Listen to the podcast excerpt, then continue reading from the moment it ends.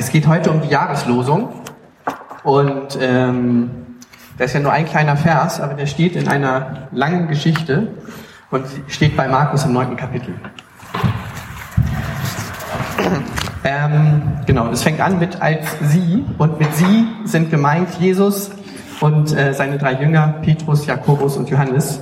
Die waren irgendwie zu viert unterwegs, haben was Krasses erlebt, aber darum geht es heute nicht. Als sie zu den anderen Jüngern zurückkamen, fanden sie diese im Streit mit einigen Gesetzeslehrern und umringt von einer großen Menschenmenge. Sobald die Menschen Jesus sahen, gerieten sie in Aufregung. Sie liefen zu ihm hin und begrüßten ihn. Jesus fragte sie, was streitet ihr mit meinen Jüngern? Ein, Mann, ein Mann aus der Menge gab ihm zur Antwort, Lehrer, ich habe meinen Sohn zu dir gebracht. Er ist von einem bösen Geist besessen. Darum kann er nicht sprechen. Immer, wenn dieser Geist ihn packt, wirft er ihn zu Boden. Passiert ihm mal. Immer, wenn dieser Geist ihn packt, wirft er ihn zu Boden. Schaum steht dann vor seinem Mund. Er knirscht mit den Zähnen und sein ganzer Körper wird steif. Ich habe deine Jünger gebeten, den bösen Geist auszutreiben, aber sie konnten es nicht. Da sagte Jesus zu allen, die sie da standen, was ist das für eine Generation, die Gott nichts zutraut? Wie lang soll ich noch bei euch aushalten und euch ertragen? Bringt den Jungen her. Sie brachten ihn zu Jesus. Sobald der böse Geist Jesus erblickte, zerrte er das Kind hin und her. Es fiel hin und wälzte sich mit Schaum vor dem Mund auf der Erde. Wie lange hat er das schon? fragte Jesus. Von klein auf, sagte der Vater. Und oft hat der böse Geist ihn auch schon ins Feuer oder ins Wasser geworfen, um ihn umzubringen. Hab doch Erbarmen mit uns und hilf uns, wenn du kannst. Was heißt hier, wenn du kannst? sagte Jesus. Wer Gott vertraut, dem ist alles möglich. Da rief der Vater, ich vertraue ihm ja und kann es doch nicht. Hilf mir vertrauen. Jesus sah, dass immer mehr Leute zusammenliefen. Da sagte er drohend zu dem bösen Geist, Du stummer und tauber Geist, ich befehle dir, fahr aus aus diesem Kind und komm nie wieder zurück. Der Geist schrie anhaltend und zerrte den Jungen wie wild hin und her. Dann fuhr er aus ihm aus. Der Junge lag wie leblos am Boden, sodass die Leute schon sagten, er ist tot. Aber Jesus nahm ihn bei der Hand und richtete ihn auf. Und er stand auf. Als Jesus später im Haus war, fragten ihn seine Jünger, Warum konnten wir den bösen Geist nicht austreiben? Er gab ihnen zur Antwort, nur durch Gebet können solche Geister ausgetrieben werden.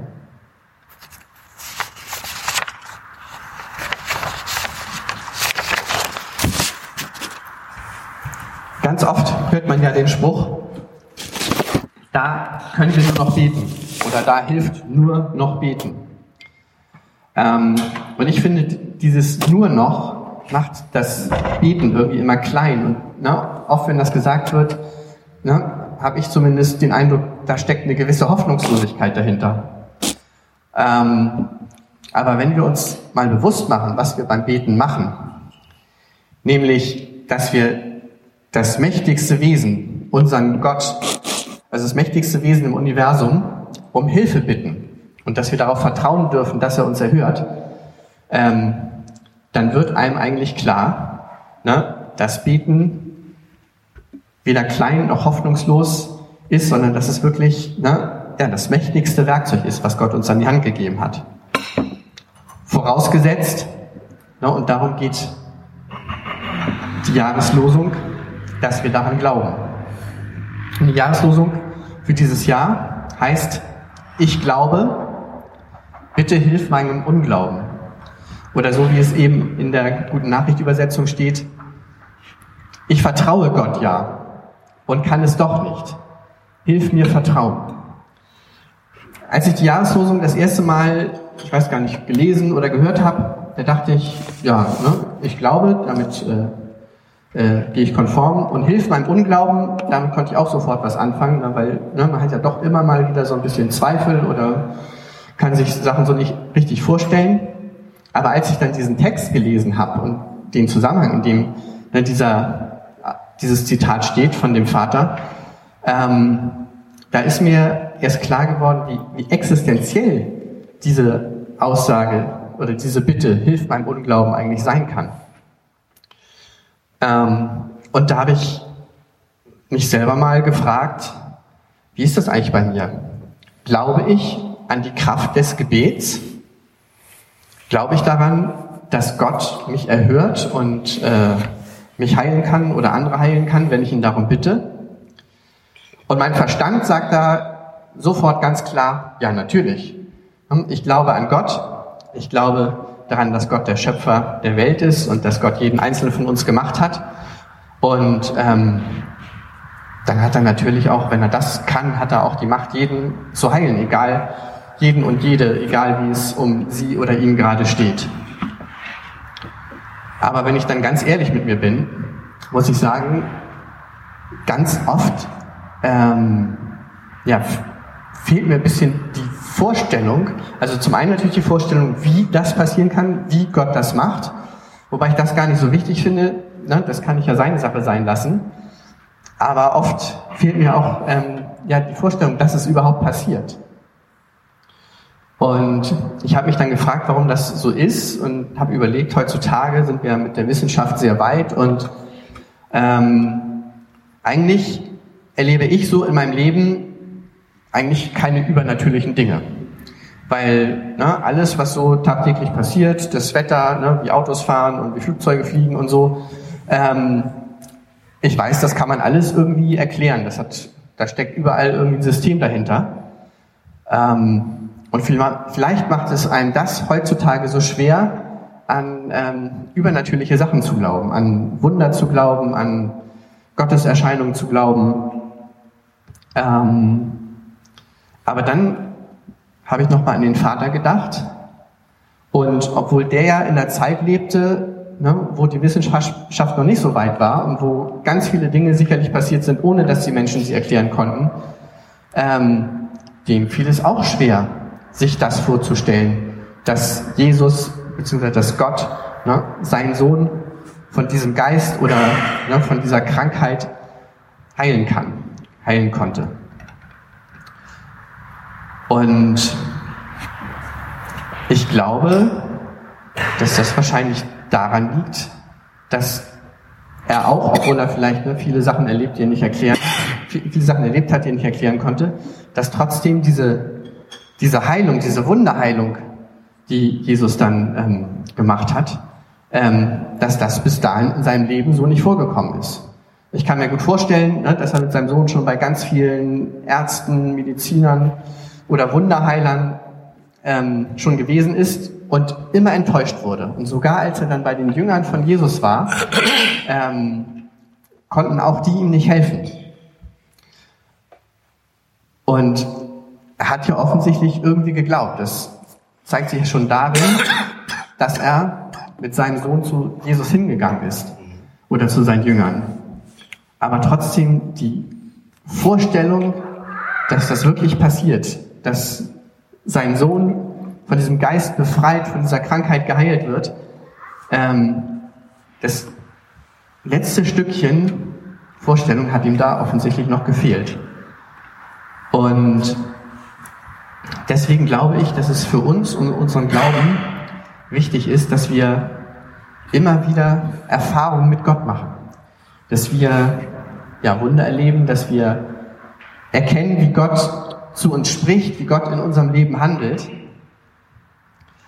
ähm, damit unser Glaube nicht nur irgendwie ein reiner Glaube des Verstandes bleibt, sondern dass unser Glaube wirklich lebendig wird. Denn ich glaube, das ist für uns ganz wichtig und Gott wünscht sich das auch, dass wir ähm, nicht nur erklären können, ne, Gott hat die Welt gemacht und hat Jesus auf die Erde geschickt und der ist für unsere Sünden gestorben und so weiter und so fort. Ähm, ja, sondern dass wir das auch wirklich ähm, spüren können, dass wir das erfahren, dass wir sagen können, wir kennen Gott. Und das geht natürlich nur, wenn man Gott wirklich in seinem Leben erlebt. Und was ich bei mir sagen kann, was äh, mir immer sehr gut tut und was auch mein Glauben immer beflügelt ist, wenn ich ähm, von anderen Leuten höre, die irgendwie von ihren Erfahrungen mit Gott, ihren Erlebnissen mit Gott ähm, berichten oder was sie, ne, wenn sie auf ihr Leben zurückgeblickt haben, erkannt haben, wo Gott offensichtlich seine Finger mit im Spiel hatte. Und da wir heute in so lauschiger Runde zusammensitzen, habe ich mir gedacht, könnten wir uns vielleicht so in kleinen Gruppen einmal ein bisschen zusammentun und uns vielleicht mal ein bisschen darüber austauschen, was ähm, wir so ähm, mit Gott erfahren haben. Und ich habe da mal ein paar Fragen formuliert. Das ist jetzt keine Liste mit einer Reihenfolge, die abgearbeitet werden soll, sondern einfach mal vielleicht um ne, ein bisschen zu helfen, einen Einstieg in das Gespräch zu finden. Ich lese die einmal vor und ähm, können wir eigentlich schon mal rumgehen. Ich habe hier noch so ein paar Zettelchen, ähm, wo die auch nochmal draufstehen, dass in jeder Gruppe so zwei, ein, zwei Zettel oder so da sind, dass ihr die nochmal durchlesen könnt. Und zwar, welche Bedeutung haben Wunder für mich? Was denke ich über die Wundergeschichten aus der Bibel? Habe ich schon mal Wunder erlebt? Wie begegnet mir Gott? Welche Erfahrungen habe ich mit Gott gemacht? Wo habe ich nachträglich Gottes Leitung, Eingreifen, Handeln in meinem Leben erkannt? Genau, ich denke, dass wir uns jetzt so ja, vielleicht 15 bis 15 Minuten oder so Zeit nehmen können. Gucken wir mal, wie es läuft und uns mal ja, ein bisschen davon erzählen können, was wir so mit Gott schon erlebt haben.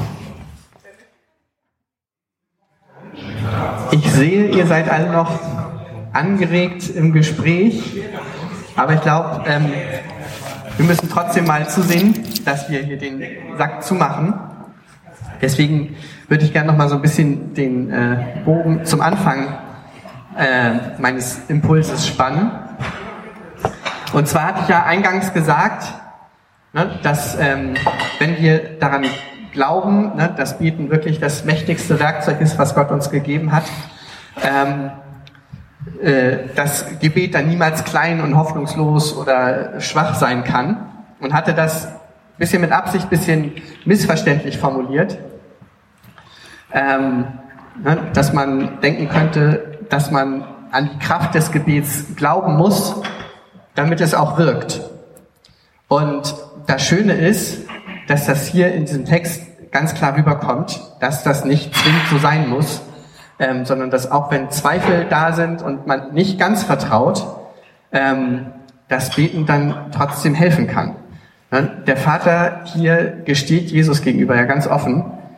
Ähm, ich glaube ja, ich versuch's ja, aber ich kann's nicht so richtig.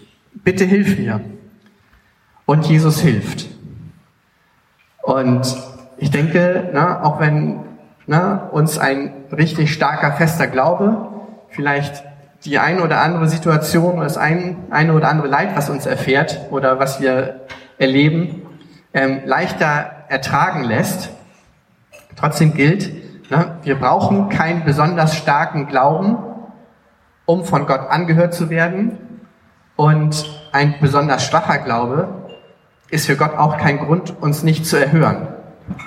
Ähm, ja, und das finde ich einfach ganz wichtig, dass wir uns das immer wieder bewusst machen. Es geht nicht darum, ähm, im Glauben perfekt zu sein und alles super hinzukriegen und ne, das tollste Gottvertrauen zu haben, sondern es geht einfach darum, nach Gott zu suchen, nach ihm zu spüren. Und genau, deswegen möchte ich uns das für dieses Jahr und natürlich auch darüber hinaus wünschen, ne, dass wir uns immer wieder bewusst machen, wo wir gerade selber im Glauben eigentlich stehen und ähm, ja, dass wir, dass wir lernen, unsere Augen zu öffnen, unsere Herzen zu öffnen, ja, um immer besser zu erkennen, wo Gott uns begegnet, ähm, was Gott zu uns sagt, ähm, wo Gott in unserem Leben gehandelt hat ähm, oder gerade handelt, ja, damit wir einfach an diesen Erfahrungen weiter im Glauben und vor allem im Vertrauen auf Gott wachsen können. Amen.